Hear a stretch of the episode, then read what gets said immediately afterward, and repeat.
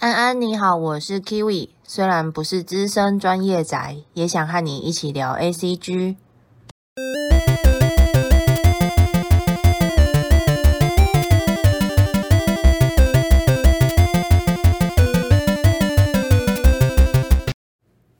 嘿，第一次录完的时候自己重听觉得有点尬，所以决定干脆是 freestyle 好了。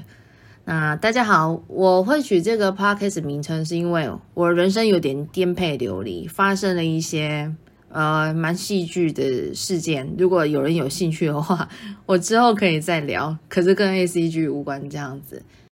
我算是入了宅界又离开，然后又入又离开，这样子蛮多次的。其实我从四岁开始就已经在看小叮当了，有点步入年纪。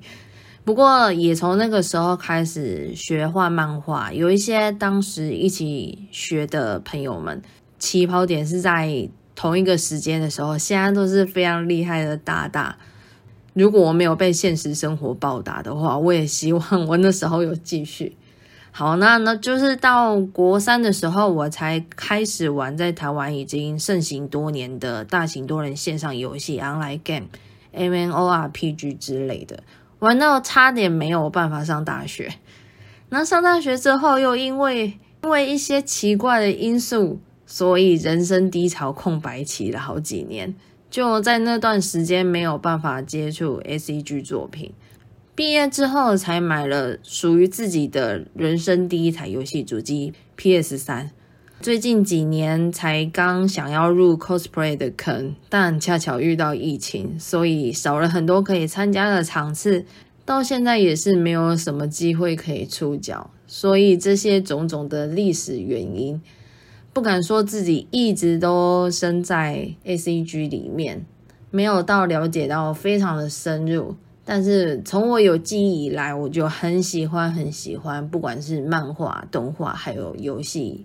虽然现在是以非业内人士或也不是重度狂粉的角度来聊。